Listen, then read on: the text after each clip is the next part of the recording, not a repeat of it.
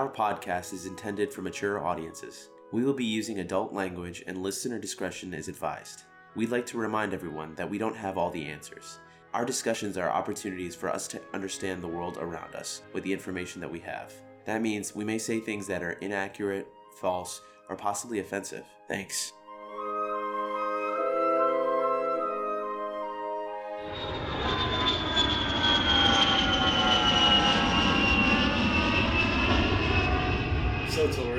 Tell us about your world travels. Um, I want to hear about it. Anyway. Turbo Tori. Tori the tarantula. So I've been to Where did you go? two. Where did you go, Tori? Where? I've been to two countries. Um, I've Really? only been, Mhm. and I've only been to, um, I've really only been on the East Coast, but I've been to Alabama. So that's technically in the next time zone. I forget what it's called. Central Time. Is it Central? Yeah. Okay. So I've only been up to Central Time Zone, and that's like actually barely into the Central Time Zone. So I've gone more Eastern than Western, if you are looking at a map um, of the United States. But I. Eastern. We- East. I thought you We said started in the we, we started in the east and now we're going to the west. The East. When I was graduating high school, I went to Italy for two weeks. Oh. Um, and I went with one of the art teachers at, my high school. I, I wasn't necessarily a student of hers, but I know I, I knew all three of the, of the art teachers at my high school because I was that kid and I loved all of them. They're pretty cool. Shout out to you guys. And field trip, or it's a field trip to to Italy, more focusing for art kids. Granted, they opened it up for the school, but we started kind of started the first um, round of people wanting to go was people in art classes or in AP art history, that type thing. And it, Perfect place to go. Oh, it was okay. So, granted, it was my first international anything. Uh, the farthest I had ever traveled up until that point was Jersey, and that was for family, and Florida because I lived there for six months actually. Um, Jersey can feel foreign. I get it. No, so I went to both armpits of the United States. That's about as Yeah. far as I've gone. The, Jer- the northern armpit and the southern armpit. No, that's Um, and, and and so we went over there, and it was one. It was like a multi-city exploration with your with your travels. And granted, this is uh 17, 18 year olds, so Mhm. we didn't really have a lot of uh, choice and, and lots of stuff because it was through a program, Mhm. EF tours. But rather of you guys focusing on three cities and then exploring outside of that type of stuff, there was a strict schedule. Um, like we were in Vienna for a day and Rome, Florence, um, for several for like one or two days. Then we would travel by bus for the next for the next town for the next city, Mm. and How long was your trip?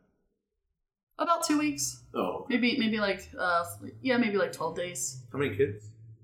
There was there was about maybe like six from our school, and then the cool thing was with EF Tours, it's a it's a company. We were matched up with other kids from around the country, and then we went over there. So other there was other kids in our travel group that were from um, Utah. For me, when I was a, a wee young lass, um, I was really into Renaissance art. I mean, I, I still am. It's it's like the the peak of art well, Mhm. you know, trademark is the is the peak of it. The Northern Renaissance and the Italian Rena- Renaissance, and Western art, just to be clear, it's the peak of Western art. yes, you are you are correct. For me, it was one of the best experiences, if not still one of the best experiences for me, uh, for my art, for my art side, for my creative side, because I'm, and all of us have our our specific passions for things, right? And there is a artist known as uh, Botticelli. He did uh, Yeah. Primavera, and uh, there's this a museum in Florence where I, where I saw the most art, and it was basically go to the Uffizi Museum and see a whole bunch of art, or go see the Statue of David. And for me at the time, it was a really tough decision, but I went with the museum, and I'm so glad I did because the Uffizi was a beautiful museum nonetheless. And I mean, I saw like I'm standing there inside of inside the museum, and like there's the birth of Venus Mm. right fucking in front of me, which is, and he's one of my favorite painters because he like actually paints women beautifully, and it's not just like Michelangelo where he's like, I'm gonna draw a man and pop breasts, boobs on you because I don't really know how to do it, and that's a whole other thing because there wasn't really female models back in that day.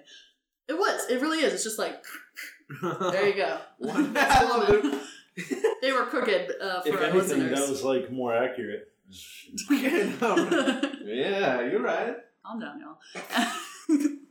and My name is Jeff. my name is Jen.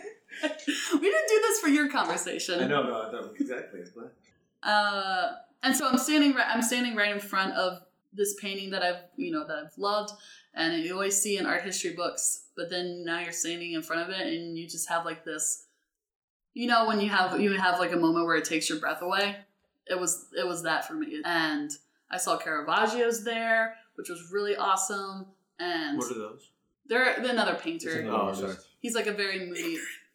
he's a very moody artist. He used a lot of dark colors. He was like, you know, you know that that goth kid that's in the class in in in like Degrassi or like that type of high school shows. That's Caravaggio, but he's like a cool dude on the inside, but he doesn't want to let you know. But he's also like an asshole all around. nice. and so that and, and and Florence, and then when we went to Rome, we went to the Vatican, and I'm not necessarily follow follow Catholicism or anything like that, so I could experience the Vatican and Vatican City on a on a on a different level, not saying like a better or worse level, but on a, on a different level, and it's amazing. Like the the city is old; it's so old, but it's so it was so amazing to see. I saw La Pietà and just and what you were saying with the fact um, you're visiting these places that are very historical, but a lot of people visit it because it's historical, and you can't really uh, it, it's impossible to appreciate it to to what it was when it was first there. Like when Michelangelo Michelangelo carved the La Pietà, I mean, there's not people with pictures and, and chatter and, and all this stuff going around. And granted, they kind of try to limit that, especially in places of worship. I mean, we went to we went to a uh, a church, uh, like a steeple type of church. It wasn't like a cathedral or anything. And, and like on the sign, it was like, please be respectful and don't take any pictures or anything like that. But yeah, it's it's really hard to to kind of focus your mind into appreciating something when you have all of that behind you. It, it does take a certain person to just kind of like ignore all of that to Yeah. appreciate it. And thankfully, like I, I would would go there again in a heartbeat, and you can like buy little vials of holy water in in the shops at Vatican City, which was pretty funny. Um, and it was also really cool through our program. If we wanted to, we could get items blessed by the Pope. That's cool. Yeah, if, if we wanted. That's so, legit. so How for does that work? yeah, I didn't ask any questions. Yeah, yeah, yeah. you know, to this day, I, I wasn't there, so I can't really say 100 percent that the things that I got blessed were actually blessed. But you know, it's it's fake if you you believe in that. Right, right, you, you believe in it.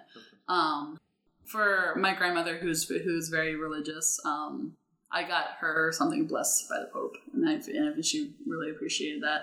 And it was amazing. After going to Italy, I wanted to live in Florence. I didn't want to go to school. I wanted to go to Florence for school or just to live there. And I mean that passion is still kind of buried inside of me. Like I oh, I loved Florence so much.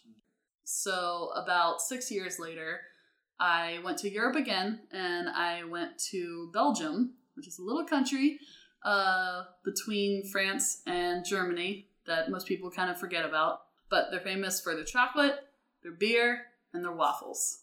Oh. And literally, what more do you need? Seriously. Amen. Other than a person to maybe talk about it with or, or share it with.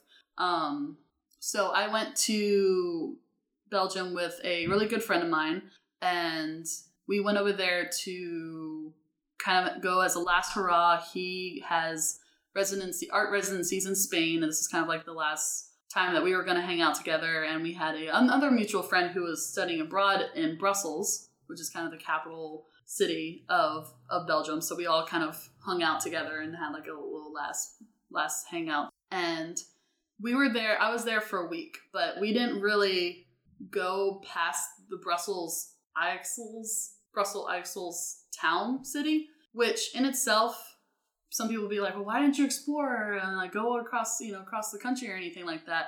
But I only had a week there, and I feel like I had a, a lot of fun, and I and I had a lot, whole lot of fun just being kind of this really big city for a week, um, which is the actual complete opposite of my Italian experience and my Italian trip. And granted, I was older, so I could experience more things and consume alcohol, you know, and all that stuff. When when we went to Italy, we could technically drink because the drinking age was sixteen, but you're also with like Your teacher. your teachers Yeah. and type of thing. So it's it's definitely a, a whole different vibe. Oh shit! I didn't know the drinking age was 16. I thought it was 16. 18. Mm-mm. That's crazy. Yeah. Um, Wow. At least in Belgium, I think uh, it might be a little older in Italy, but I know in Belgium it's sixteen. Because I, re- uh, my friend was telling me about it, and I didn't have enough time to like experience a lot of the nuances. But over there, public transportation is key. Like there's the the metro, which is kind of like their subways. They have trams, which run on kind of like the San Francisco trams, where they run on actual rails in the in the in the streets. And then there's also cars and buses on top of that. So there's a whole variety of different ways to get through the city. And I'm assuming a lot of other cities inside of Belgium are, but I'm, I can only speak uh, on behalf of Brussels.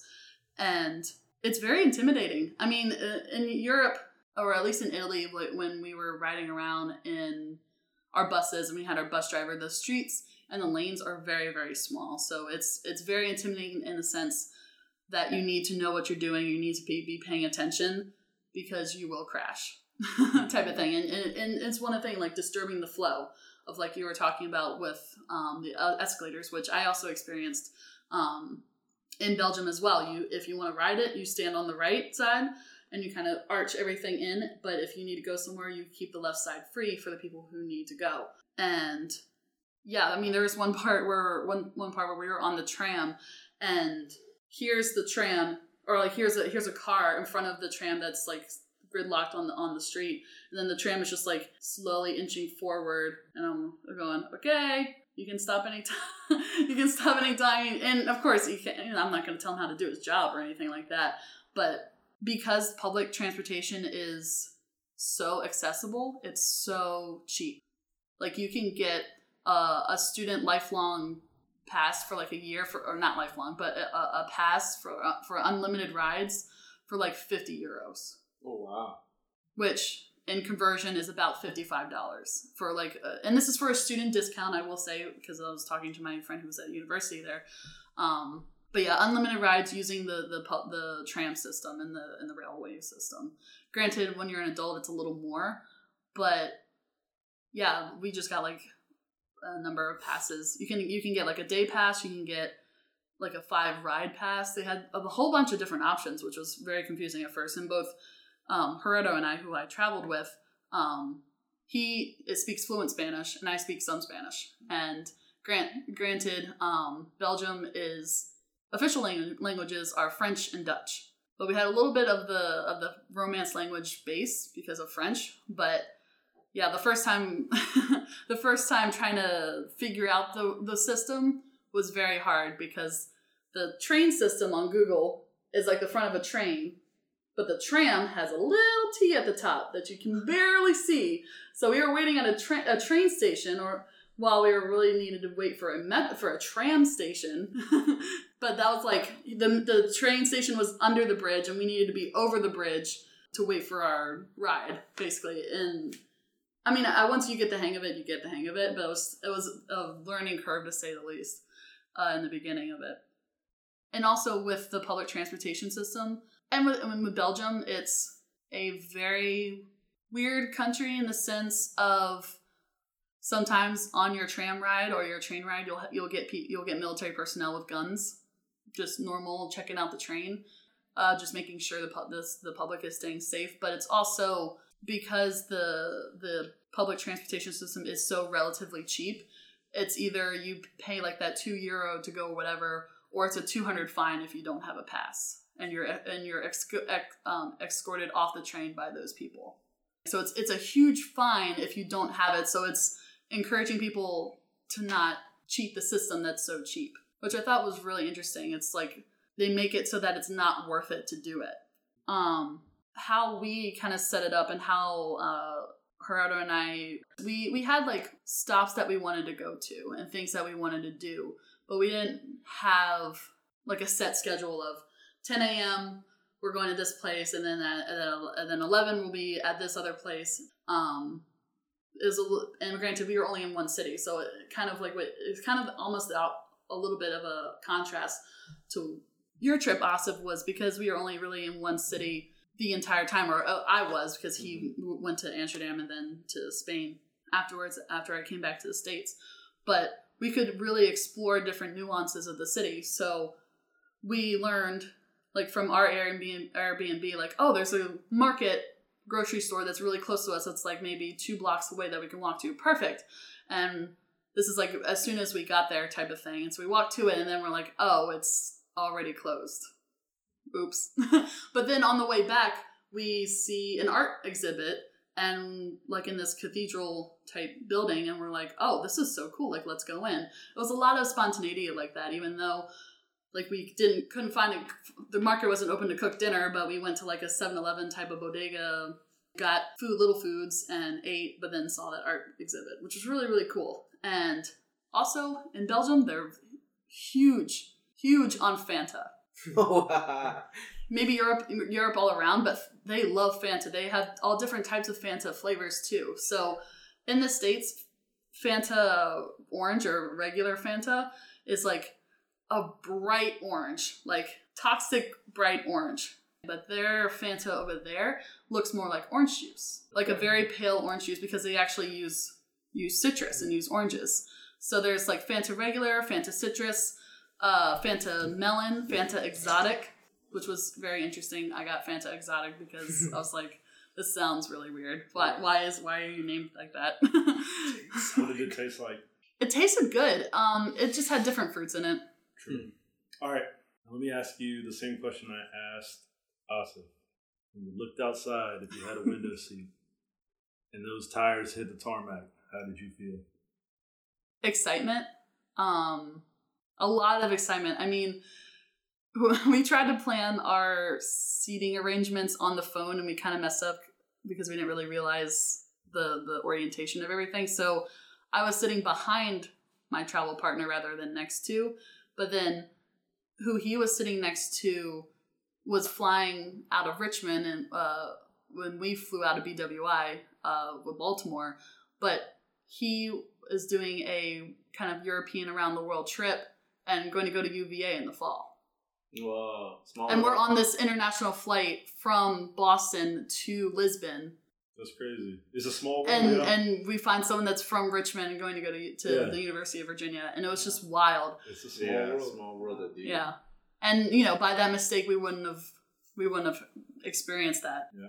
And yeah, I mean it was one thing getting over a language barrier because like I said, they have two official languages because the Belgians care but also don't care at the same time. They like they care so much that they wanted their language, like the French wanted their language and the Dutch wanted their language to go, but they just couldn't compromise at all. So they said, "Fine, we'll just do two official languages."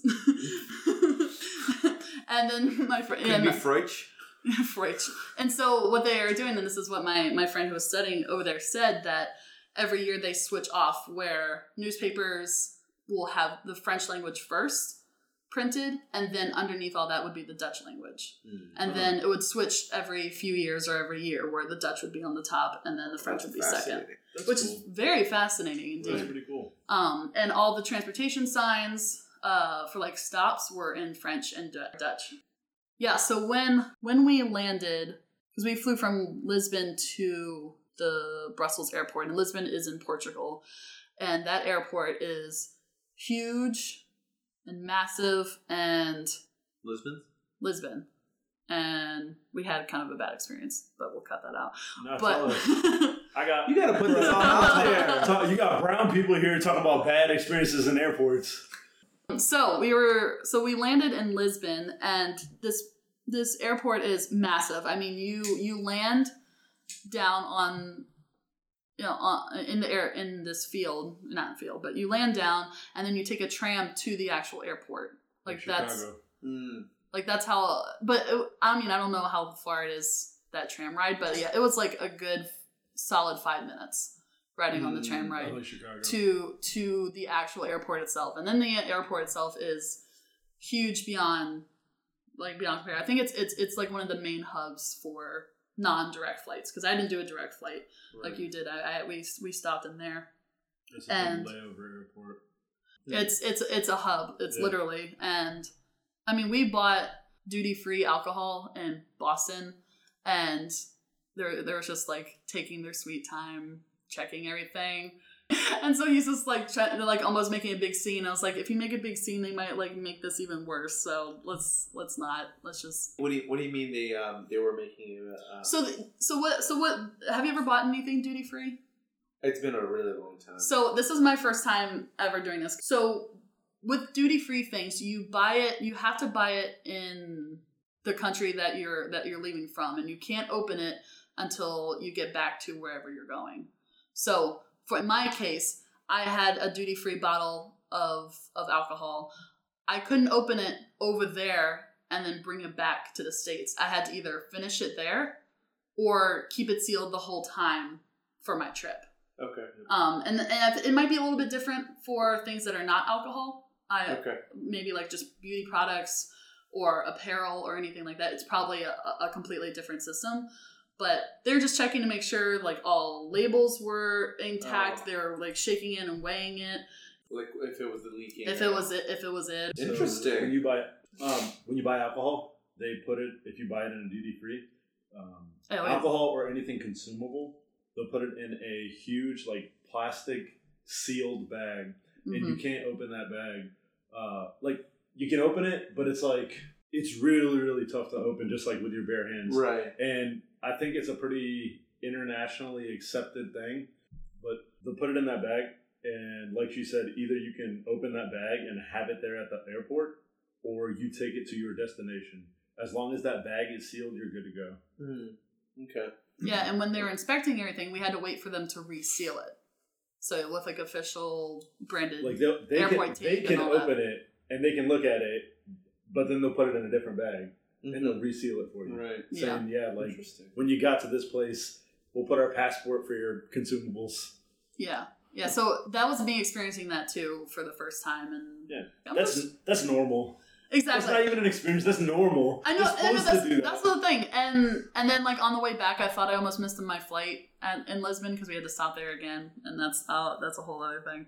Man, And can you imagine if you miss your flight? So, but it get, but it gets no, but it gets better. it, it gets better, but I mean it gets worse. So, so we land. So yeah, to go back to your thing, uh, like adrenaline. Yeah. Because we were here, we we got here, especially after like a, a minor inconvenience at the hub. Right.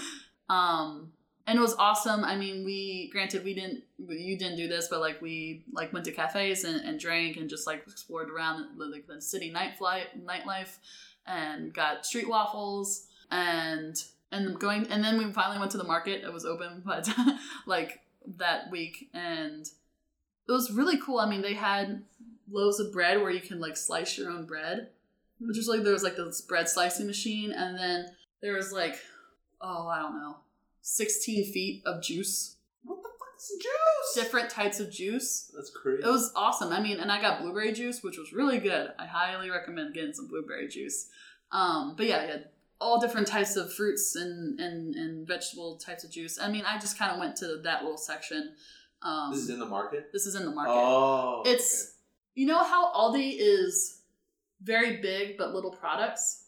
And they're all about the space. This was smaller, and everything gets stuff in there. but but it's more stuffed. I would say maybe it was half the size of an Aldi but twice the products. Do you feel like the Aldi's there are just a different vibe than the Aldi's here? They they don't really have an Aldi. It's, it's a different uh, brand. Huh. But something that's also very something that's from the United States that's over there is they have a lot of food lions. Oh, really? In Belgium? In Brussels? They really like food lions. Huh. which Over here, So I that's hate how food they're still lines. around. God damn. Exactly, Yeah, like, exactly. exactly. I was Yeah, thinking the same thing. Like, man, shit. So that's what you did. God damn Yeah. that food lion. They knew what the fuck they're doing. And Yes. yeah, and and not and not here. How they treat their you know the citizens a little different. Um, you don't tip there. You don't uh, do gratuity for restaurants. It's already built into their pay. Um, if you would like to tip, just as like man, you are like a really awesome person. You you know you, you do the max ten percent. Um, it's almost if you do if you did any more or you or you did any tip, it's al- almost on the borderline of an insult. Like you're like you're giving them a handout but that's but that's not the mentality here uh, in a way it's it's a little different over there but it's kind of built into their their payment system and the water there is so much better and it's a little like a little twinge of sweetness like just enough because uh when i was over The tap water? Yes. Just a, a little bit. So the thing is, um over here in America, I I love Stella Artois. It is a Belgian beer. And it was like it was one of those things where it was on my on my list. Like I want to go to this to these museums. I want to have a, a, a Artois in Belgium, possibly tour the brewery if we have time. We didn't have time, unfortunately. Um, and just to have waffles and chocolate, like very Basic. basic, very basic uh, things. You know, the simplest things are like the best things. Once you get them, like, I agree. If you keep it to the low, anywhere you go, it's a better time, in my opinion. So when I had it over there, what what they do for European alcohol is you, you might you might not know this, but when you serve beer over here in America in the states, you really don't want a, a big head of froth that's at the Oh. top. You you because if you have like a big head on in your in your glass, it looks like oh you just fucked up the pour. But over there, it's the complete opposite. Like a big head is that's how they pour beers in, in that kind of sense. So I get like a goblet like handed to me, and it tasted different. Legitimately tasted different, and I was I was telling talking this to my friend Hannah. I was like, I I mean I don't know if it's a placebo effect because I'm in the country of it. Like it tastes different. She said, no, it really is. It's because the water is treated differently, and the way that they make it, it, it is different. It does taste different. I was like, okay, cool. Like I didn't know if it was just Same beer that you would get here, it tasted different there. it tasted different Oh, okay. there. Alright. It That's tasted what I it tasted I- it tasted way better. Oh, okay. Yeah, I, I feel the same way. Like I completely understand doing that. My one of my goals on my bucket list is to do that with Guinness in Ireland, There you in go. Dublin. So So and I that's understand. and that's why I say that the Yeah. water is different is Yeah, yeah, because yeah. it's it's treated different and especially it's definitely treated a whole different way for alcohol and for beer Absolutely, brewing. yeah. So that's And the thing is, like, Oh. it's just straight up fresh. Like, think about it. That beer has to be kegged, and then uh, it's going to be in a barrel. It's going to be kegged, and then it's going to be sent in a ship over to the United States, where it's going to be sitting. You don't know how many weeks past its, past its actual shelf life. Then it's going to get here, and then you get to drink it. Yeah. Whereas over there, maybe a couple weeks and you're drinking it. That's why I feel like Budweiser is like so popular in other countries. Like people in Canada fucking love Budweiser. It's crazy. Hmm.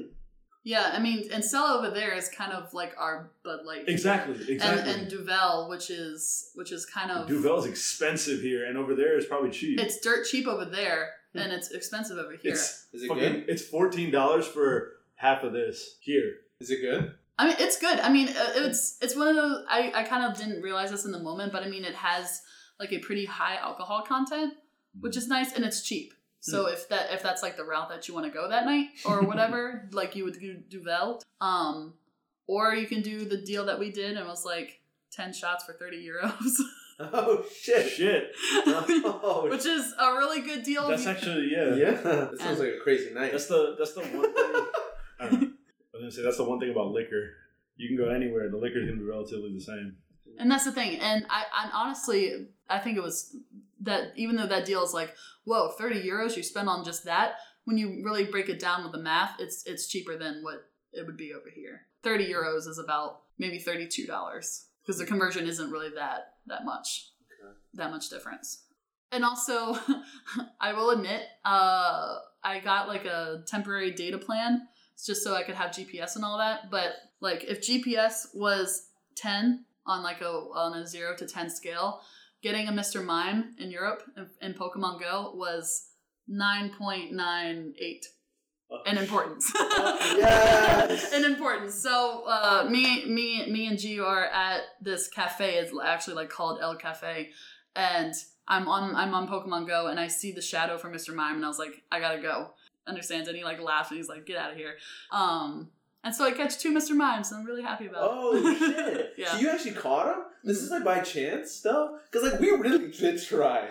the, the thing is is that i in different areas i think it's more heavily populated Okay. or more or or or it'll spawn in diff- more places Oh, that's that's fair. because okay. mr mime is all of europe oh, and Farfetch'd is only kind of japan yeah. a little bit of korea and philippines a little bit Oh. so and i could talk i could talk about that for a while but yeah it's it's different regions so yeah mr mime is europe Okay. and um like to Italy and maybe the little bit top of Africa.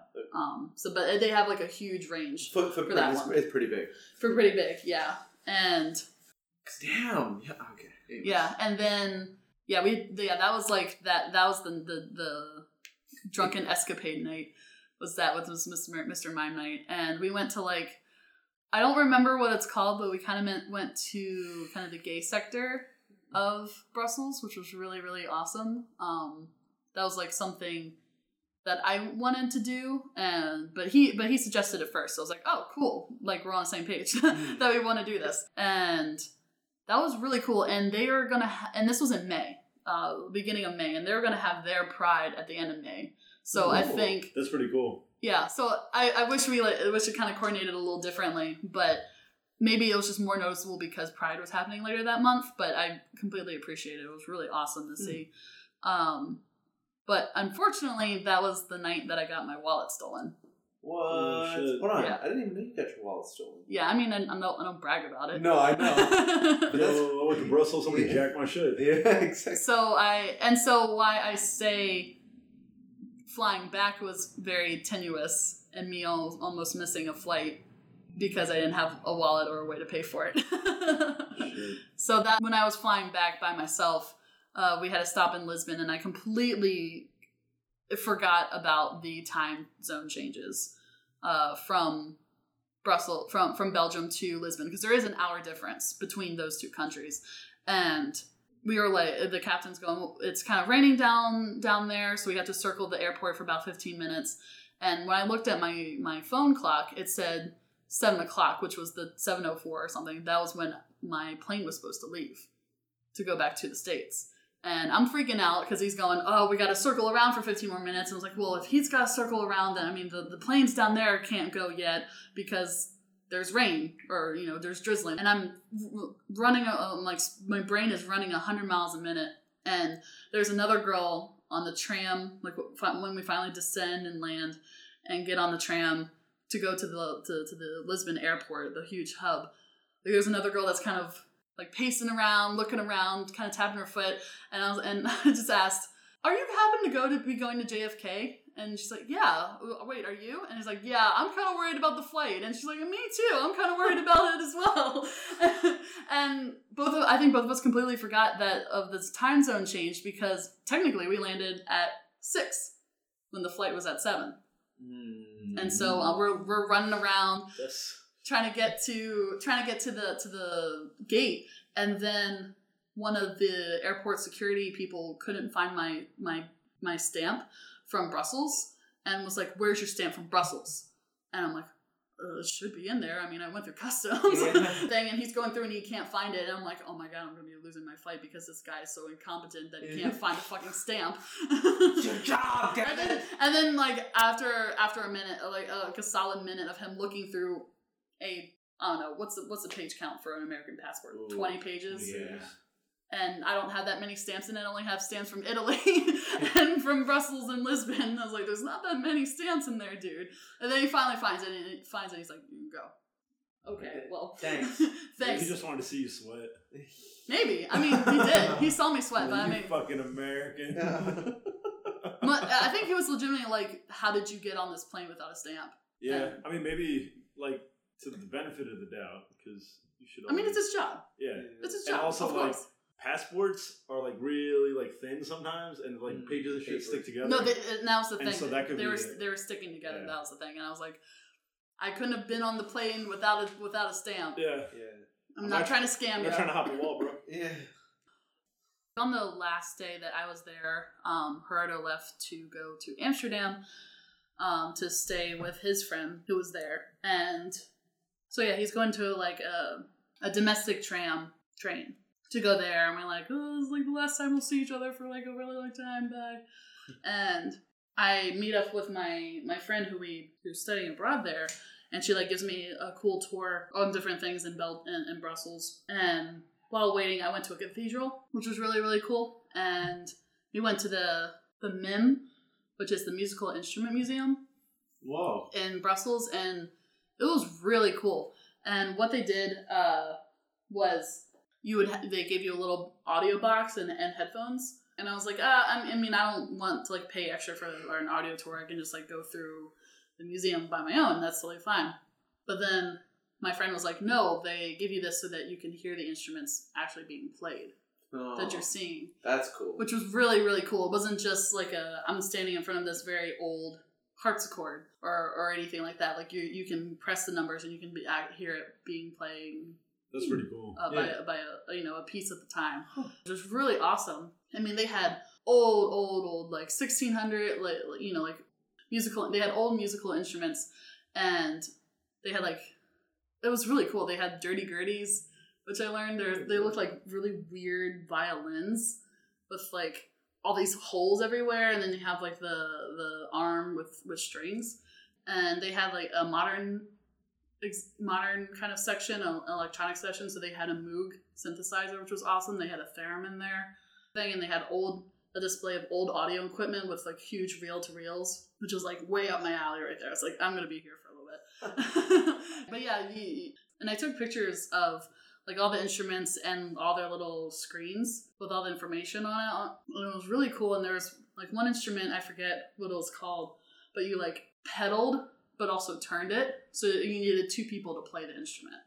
Or like one person on the other side is is cranking it while you're pedaling, like doing uh, like piano pedals for it to make it go. It was Okay. really cool. That is cool.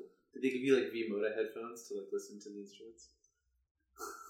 Yeah, they gave me beats. Shout out to V Moda and Beats. They got they gave us beat beat headphones. No, but I mean, like, I'm guessing they wanted to give you fairly decent headphones to like listen to This? and stuff.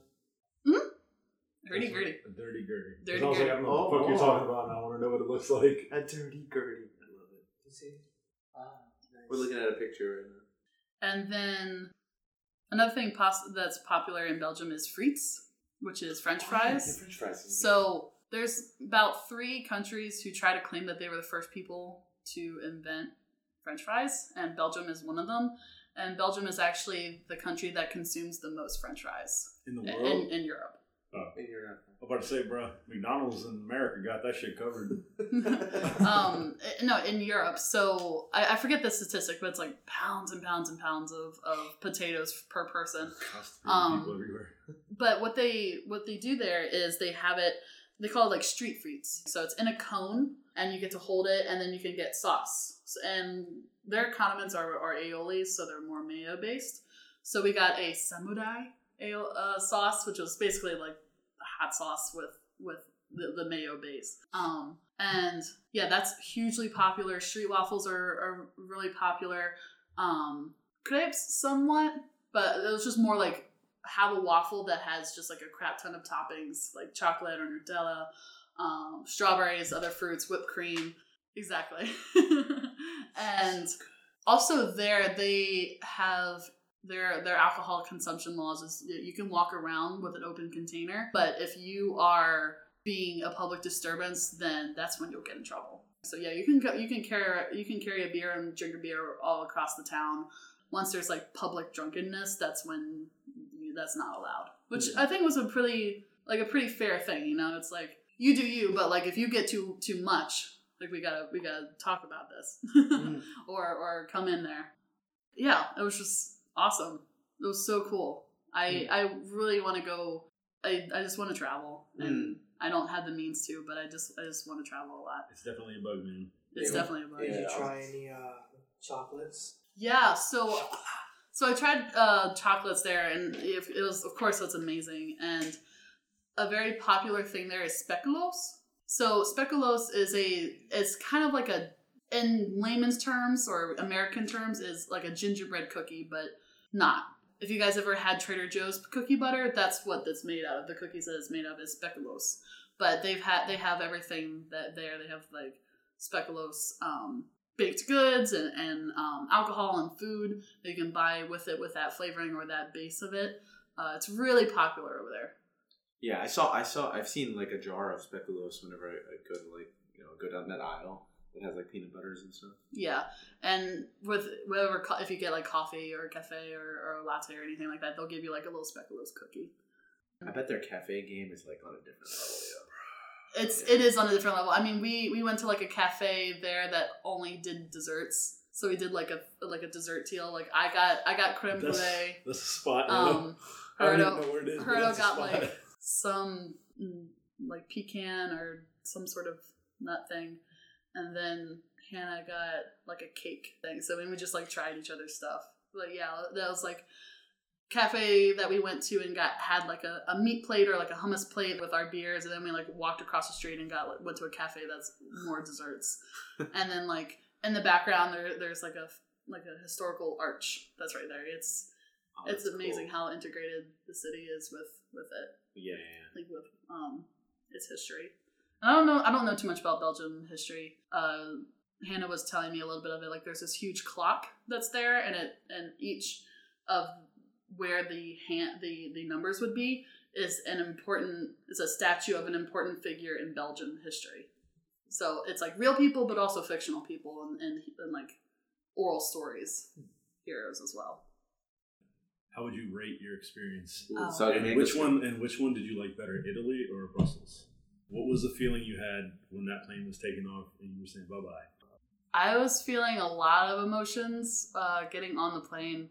For one thing, I was traveling alone now, Yeah. and two, like I wouldn't be seeing my best friend for for a while. Um, yeah, it was it was a lot. Getting back to the Brussels airport was interesting because I was coming from my friend's house mother's house. We had to we had to take a, a tram, but then take a bus uh, or, or, or a train, like a metro train. And on that metro train, we actually passed by the stop that was hit by the bombers.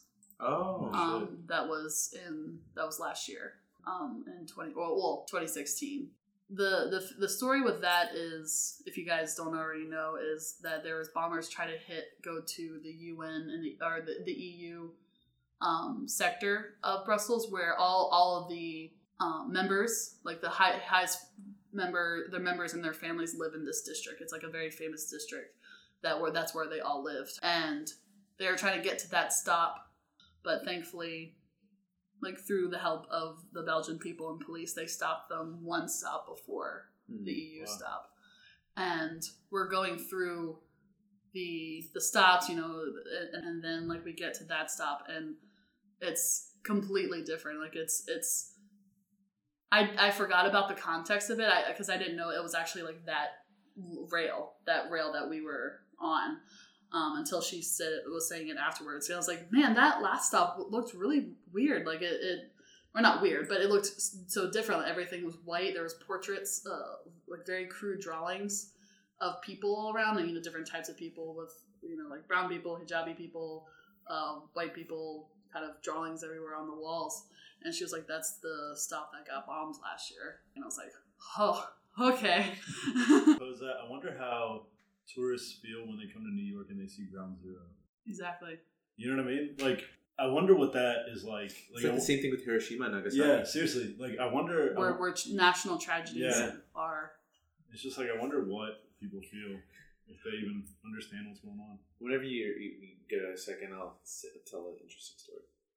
and and then yeah um yeah i got to the airport and i found my gate but before i left um so after i said goodbye um to Heredo and then before i met up with hannah Um, I kind of explored around and I saw and I saw the cathedral. I saw like a really cool movie theater that wasn't open, but it reminded me a lot of like if the Byrd uh, had like strange matter thrown into it, but it was still a theater. oh shit. What was- the fuck? It was, it was like very art.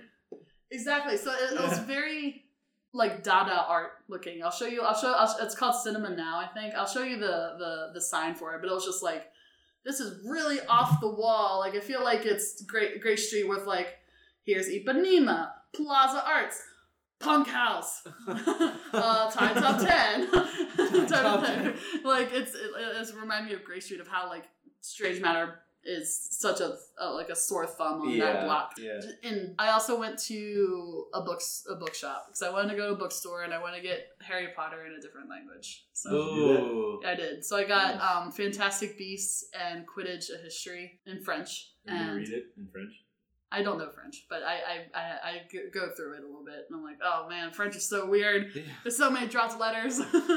but I I got Fantastic Beasts for myself, and then I got uh, Quidditch: A History for one of my friends who's more obsessed with Harry Potter than I am. Very nice. Um, the funny thing is, is that my friend who I gave that to, when he went on his like European trip, he got Fantastic Beasts in French, which was really funny. So it was the it was the same book, and I was like, oh, that's that's really funny. It's like it was it was just really cute. It was just really cute of him. That funny. And he got me like a Hufflepuff version of the Philosopher's Stone, which has like a, a like a yellow. Hufflepuff? Oh yeah. I don't remember a lot of Italy as much as I would like, but for art wise, I would say I, I loved Italy better. Mm. But for entertainment wise, I'd say Belgium. But granted, I was in two completely different places in my life when I went to both of those countries. So You'd have to put. You have to give them the rating though. You have to give them the Soggy Mango rating. I would say my Italy trip, let's say like a like a four point one, Okay. and then Belgium trip would be like almost four point five. Okay. So like four point four five Okay. because it would have been higher if I didn't get my wallet stolen. True. But Yeah. honestly, like But that was the authentic experience. Uh, yeah, but honestly, like that whole day and that whole night, I would do it again, e- even knowing that I would get my wallet stolen. Yeah. Man. You know, so when we were speaking about, um, you know, going to places of tragedy for, like, you know, so uh, when we were in Kyoto, I was talking to, um, so we went to this, our, Arlene's sister has a, her, this can be like an after, this is just us talking. I'm not like trying to podcast about it. Or we can, but, uh, so we went to a, uh, Arlene's sister has like a favorite cheesecake place. She says it's her like the the best cheesecake in the world. And so we're like, all right, let's try this fucking best cheesecake in the world, right? and so we went. It, it really is like the best cheesecake in the world. It is so good. But the place, it's kind of funny. The place's name is Papa John's. What? Yeah. and so we went there anyways. So How we- unfortunate. yeah, exactly. So we went there, and this is like right outside of Nishiki Market. And so um, we went into the place, and we were just like gonna have our cheesecake or whatever, and then leave. And then like while we were like almost done, this guy like comes up to um, Alisa, Arlene's sister, and is like, "Hey, so like, are you Japanese? Like, you know, like, or like, he starts talking. He's a white guy." And so he starts talking to her, and like she's like, they start talking back and forth. Little do we know, we found out that he's him and his wife are the owners of the restaurant. Oh, And shit. yeah, and like his wife is Japanese. Her name is Miyako, and his name is Charles. We're actually friends on Facebook now. Um, that's already. and so we he he sits down with us. He's like he's really talkative, really nice guy. So we sit down and we chat. with- He like invites us to coffee. He's like, hey, just get some coffee. Like we'll pay for it. It's on the house. And like um, come down, come if you have time, like sit with us. So we sat down and chatted with him for like an hour and a half. And like he, we just talked about a variety of things. And one of the things that came up was about how um, he when he like you know went to I think it was Nagasaki, and he was talking about how like he felt ashamed, right? He's like you know my like I'm originally from the United States. He's like I felt ashamed going to Nagasaki, and like As he you was should. and yeah, he's like, he's like, you know, and I, I was thinking, like, you know, as the Japanese people, like, do they feel that same way? Like, I asked the question. I was like, do the Japanese feel like you're responsible, like you know, going there? And he was like, you know, to be honest, he's like, no, they don't. And he's like, but I feel ashamed. He's like, you know, I feel like I was responsible and I had something to do with this, and like, you know, the blood is on my on my hands. But he's like, you know, the Japanese don't feel that way. They they want the people that like, you know, Right. the Americans to come and visit those locations because they want them to understand like what it actually the implications of things. So it's just interesting that we were talking about Yeah. places of tragedy, Right. Right. and that conversation came to mind because you know. Anyways, but Papa John's is really cool. In Did you Japan. ask him In did you Japan. Get that? Uh, yeah, his uh, like uncle or something. His name Papa John's. Fucking I soggy. know. Like this soggiest reason, not even because oh I wanted to troll Papa I know. John's, you know. I actually believe it or not, I'm Fucking gonna. I'll Manny. give. I'll give him a shout out. Like I'll send him the podcast. you should. You should be Yeah. like, bro, we talked about we you talked today. about you today. Um, Good but- luck, Chuck. Well, it is All the way seriously out there. the best, the best um, cheesecake I've ever had, up to date. I mean, amazing, amazing cheesecake. So, shout out to Charles Roche and Papa John's in Kyoto. We loved it. And his Japanese wife, that's cool as shit too. Mieko, you too. Arigato gozaimasu. Yeah. Faisal. Um, I haven't had the privilege to really travel around like y'all have, but I do have some questions, maybe that I will keep in mind when I do travel because I plan to. I know Asif, you y'all had booked your tickets three months before the trip. I couldn't imagine like in that three months like what was going through your mind like maybe there was a lot of stimulus in your like normal life that kind of got you hyped about going to Japan in that three months. My question to you and any of y'all that have traveled is kind of going back to what you were saying with your cathedral story. Um, when you go to these places and you travel, do you prefer to have a structured like itinerary or do you plan to just go there and just figure it out and just explore and that and, and like be spontaneous or do you want to plan out your trip like i don't want to waste my trip like i need to do this and this and this like what are your perspectives on that That's a really good I point. think- I think that depends 100% on where you're going. I was about to say that too. Because if you you there's such a thing as over planning, and then you end up and you fuck around, don't get anything done. Like you're like, I want to do this, this, and this, and then you're just like so stringent that like you you just make it a list of trying to get all those things done, but you don't actually enjoy those that the experience of doing that thing that you wanted to do. It's just like you're trying to check something off a list, Mm. as opposed to enjoying it. You know You're, what I mean? trying to experience so much in the little, in the little, rel- Right. relatively little time And it's that you like- have. And while yes, on the contrary, there that may be the only time you ever get to go to that country, but you should think of it as there's always more to see, and I can and it gives you reason to come back. At least that's how I look at it. Because if you went there once, who's to stop you from going there again? Right right so can Asa, can you kind of like talk about your process like did you have like a premeditative thing like oh i really gotta try this or did you kind of just go with the flow and let your people kind of like advise you or whatever So it's uh, it- to answer a your question in a couple ways. Um, so AP and I are completely different travelers, yeah completely. And actually, leading up to the trip, so we booked it obviously three months in advance.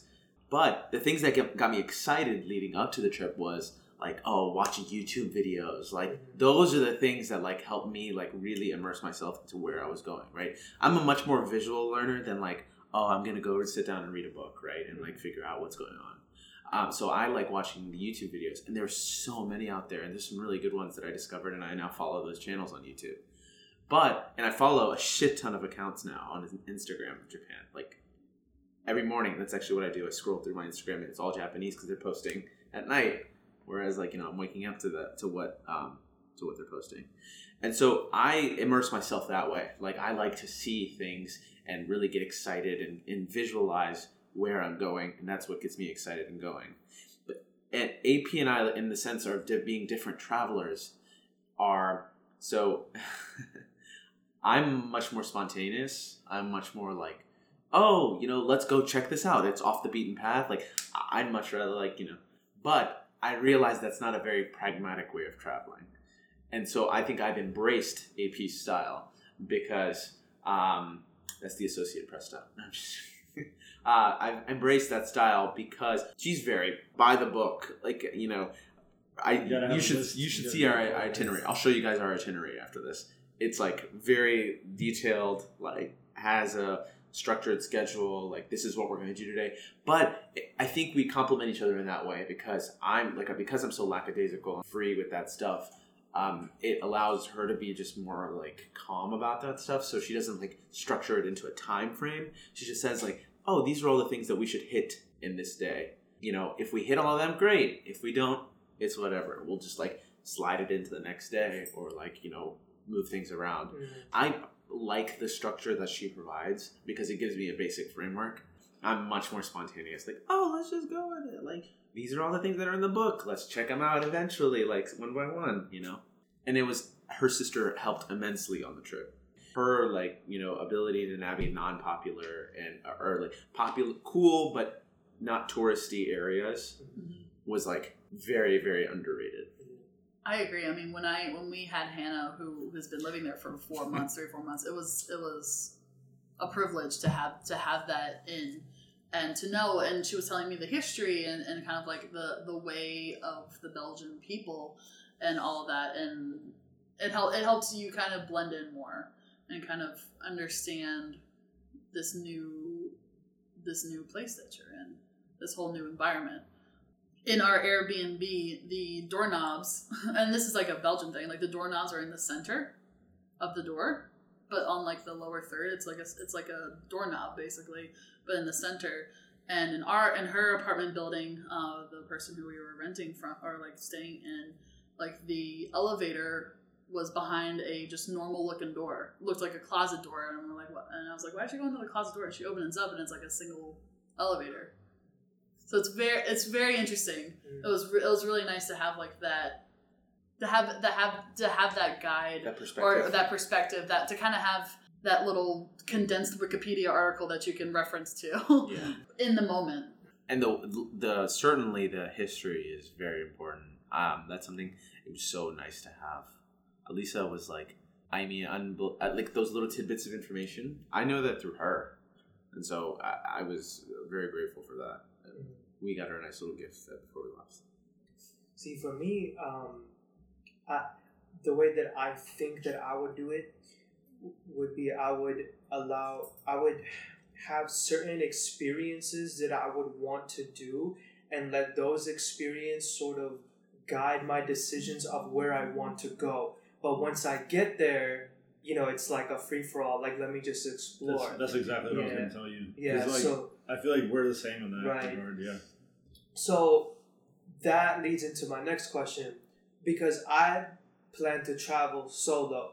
So if you was to be on a dolo mission, would how would you approach it after your experiences? Like, would you have certain things lined up, or how would you do it? If I was to go solo, um, I think if I were to go again solo or go somewhere solo, what I would do is still do the same prep in the sense of like me watching videos, really understanding where I'm going, the layout, the land.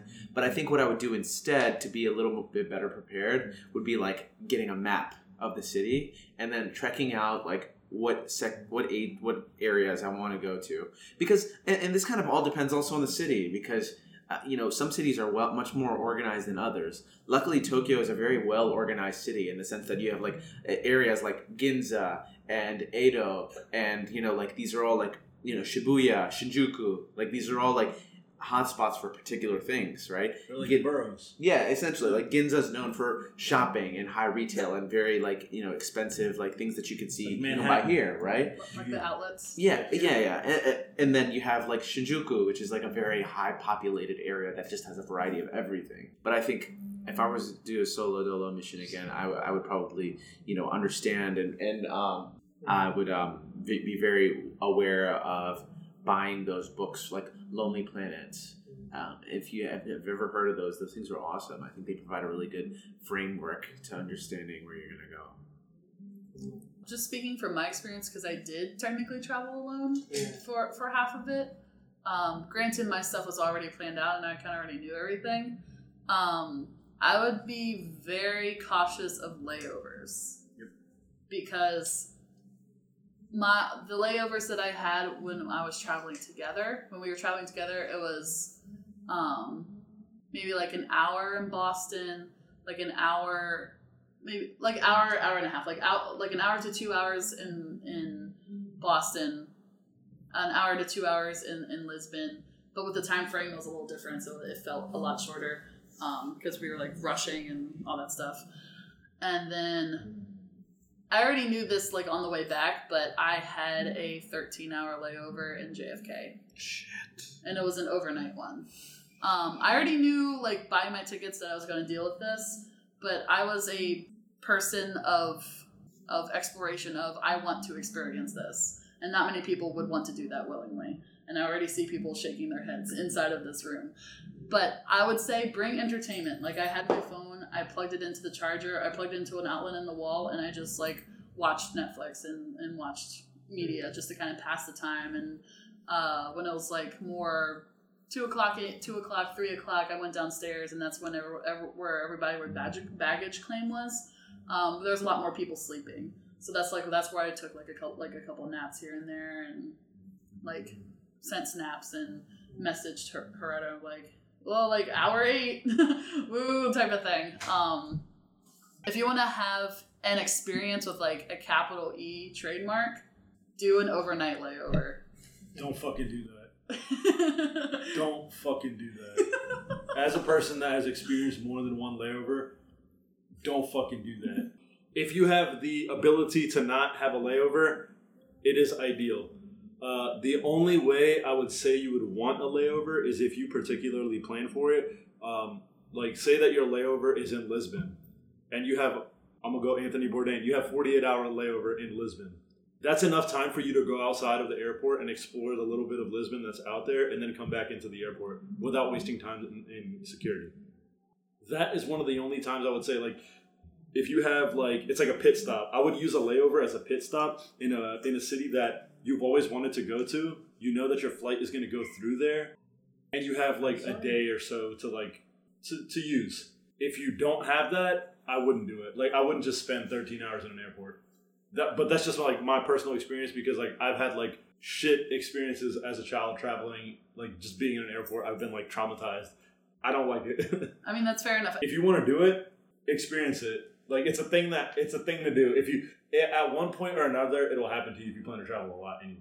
I mean, it was one of those things where I, because I wanted, I wanted, I did want to spend more than a week there in in Europe, but I had to come back for uh, my cousin's graduation, so I had to, I had to be back at a certain time, and well, I I will deal with this a little more when it gets closer to the date because I also bought my tickets like three months in advance, type of thing. But it was just like that's what I have to do in order to like be with the family. Right. And, I mean, and that- and that and that was like the If it was unavoidable, then then I understand. But like, if you could avoid it, it's probably better. But granted, I was a 24 year old that deal, dealt with a 13 hour layer. I wasn't a child who had to like didn't mean, have I- any entertainment, and your parent and probably whoever you were traveling with, your adults were just like eh, miserable, if not more miserable, to be experiencing that as well. I mean, yeah, I guess I. I Well, my don't question is: So, you didn't uh, go out and explore New York? So that was the thing. That was a huge debate for me. fun. It's I like feel like you could do a lot in New York. the thing is, is that JFK is a little Further off. out. it's, out of the way. it's out of the city. Yeah, right. It's out out of the way, and like maybe it's- LaGuardia, you'd be able to. right. And- you'd be able to. And that's the Yeah, thing. Like, for if sure. I was LaGuardia, uh, which is closer to the actual New York City city, right. like by the time I would get out there, uh, maybe have like a spend an hour, maybe two, like around. But I also have all my bags. for sure. Yeah. Yeah, Which, granted, I, it was only like a backpack and a, and a draw, like a huge drawstring. like a duffel bag. belt That's what I was wondering. How, of you, how, how, Yeah, how like, big was your and- baggage? and that I understand. Like, if I, and that's and that's exactly to my point of, if you want to have a layover, make sure it's in an airport that you can go outside in at least. like make sure that the location, the airport, is somewhere where you can go outside and like kind of explore a little bit, so that you're not just like confined in one space. Because like I don't know, I just like I couldn't just like sit there and like I don't know, I just Yeah, I mean, I had to go outside a few times just to like get fresh air, and I made friends with like one of the security people for for a couple minutes. That was pretty funny. Uh, it was just nighttime in an airport is so much more different than daytime in an airport. I'll That's just, true. I'll That's just true. say that Yeah, I agree. whole different vibe. Faisal, I think yeah, you know, and I think you're you're the perfect person to go through a solo mission, you know, on on, Oh, yeah. on something like this. I, I do. I would seriously love to go on uh, a, like a trip with all of you guys, like Yeah, meaning man. as a friend, for sure. friend group. I mean, it would be really really fun. So I think we should if we can make that happen at some point. we should do like a domestic one. Yeah, that's a good we've got to try domestic first Yeah, exactly. before we Um, do international. And I guess. I actually, I will say, as a word of advice, if you plan on traveling by yourself, make sure you do your homework about the city that you're going to go into or the cities or wherever you're going. While you are going to be by yourself, that's the biggest thing. Like you're going to be by yourself. It's the scariest part. It's and I mean it's not even that scary, but it's like you have a little bit more stress in that like if you if something happens, you're there by yourself. You don't have another person to be like, hey yo, like can you like take care of this for me or something like that. And I would just make sure that you're well aware of your surroundings when you go to that location and definitely like I like the YouTube idea. Like that's definitely something I did before when I went to before I went to Italy myself. I was watching YouTube videos, granted to like learn how to speak the language a little bit, but that's a great idea. Definitely like go on YouTube. Another good piece of advice I'll give you is go on Google Street View and look around at what is there. So that way when you get there you're not like, "Oh shit, what is all this?" You can be like, "All right, well you have you have a frame of reference." Ain't that the fun of it though? I, I would I don't know. I would say I would think of it as a as a safety thing more than anything else, just so that you're familiar with your surroundings. I'm not saying like to take away from it because here's the thing, like Google Street View doesn't really show you all the side streets and all the cool intricate shit. It's just here's the main road. Like I would say like if you're going to do Google Street View of Richmond, just get on Broad Street and just go up and down Broad Street. So that way you know what Broad Street looks like. That that way you have like a few places of reference. Like I know what these streets are. You know what I mean? And, And, also, it's not like people aren't going to help you there. It's just you have a little bit more pressure on your own. Google Map, Google Street View is also years old too. Yeah, so probably, exactly. probably everything it might be changed and all that. I mean, I, I, yeah, that street might not even be there anymore. Yeah, and if uh, and this is just being me. Like if I was traveling alone, I would probably go more AP style, where I would have things a little more structured, just Yeah. because Yeah. being by yourself versus with another person or even a group, you're gonna get through things so much quicker because you're by yourself and you're not worrying about other people or like as strong as your weakest bla- bladder, just so, so, so to speak. Like I, I feel, I feel like I did a lot more um, exploring by myself than, than than I would have probably with somebody else. Like it's a, yeah, it's like you'll be able to be efficient, but I feel like you'll be even more efficient because you're by yourself. So you're able to do more things, which is awesome, and you and you should and then do more research of like, okay, I can instead of just doing maybe three things a day if I was with a group or for another person, I could probably do five things, these five things in a day. So yeah, I would I would say definitely like what I was saying. Like I wanted to I wanted to do I wanted to have chocolate, beer, waffles, and that and, and that was like my main thing. And then I learned about how frites and French and, and fries were so big there. So I was like, okay, well I gotta do I gotta do frites. And then oh yeah, of course, uh, like Stella Artois here. Like I gotta have a, I gotta have this, and that kind of like grew while I was there.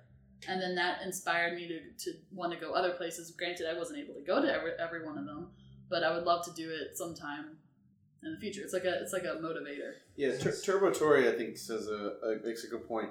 Is that um, you know you identifying the things that are core Faisal would be the best way to um, figuring out like what's going to be make the trip most fulfilling For know, you. for you, Uh, for you. Not just for like also top ten places you people go to type of list. Right, like right. that's not you to Right. do those tourist lists. Like find the Faisal list. Oh, for sure. Yeah. like that's why that's what that's what I'm gonna be using to inform my decisions of where I want to travel. Yeah. You know what I mean? because that's where I'm gonna begin. I don't know anything about anywhere, so like, hey, I want to try this at that Of course, place. of course. So then once I get there, do it and then explore from there. Exactly. Hell yeah. Yeah. But and one more thing, like I would definitely say the benefit of having an itinerary is you can have a like you can give that to somebody that's here in the event that some should something happen to you, they'll be able to follow it and be able to figure out where you are. That's a fair point. Like just like you know, before you go hiking, you say, "Hey, I'm going to go on this trail,"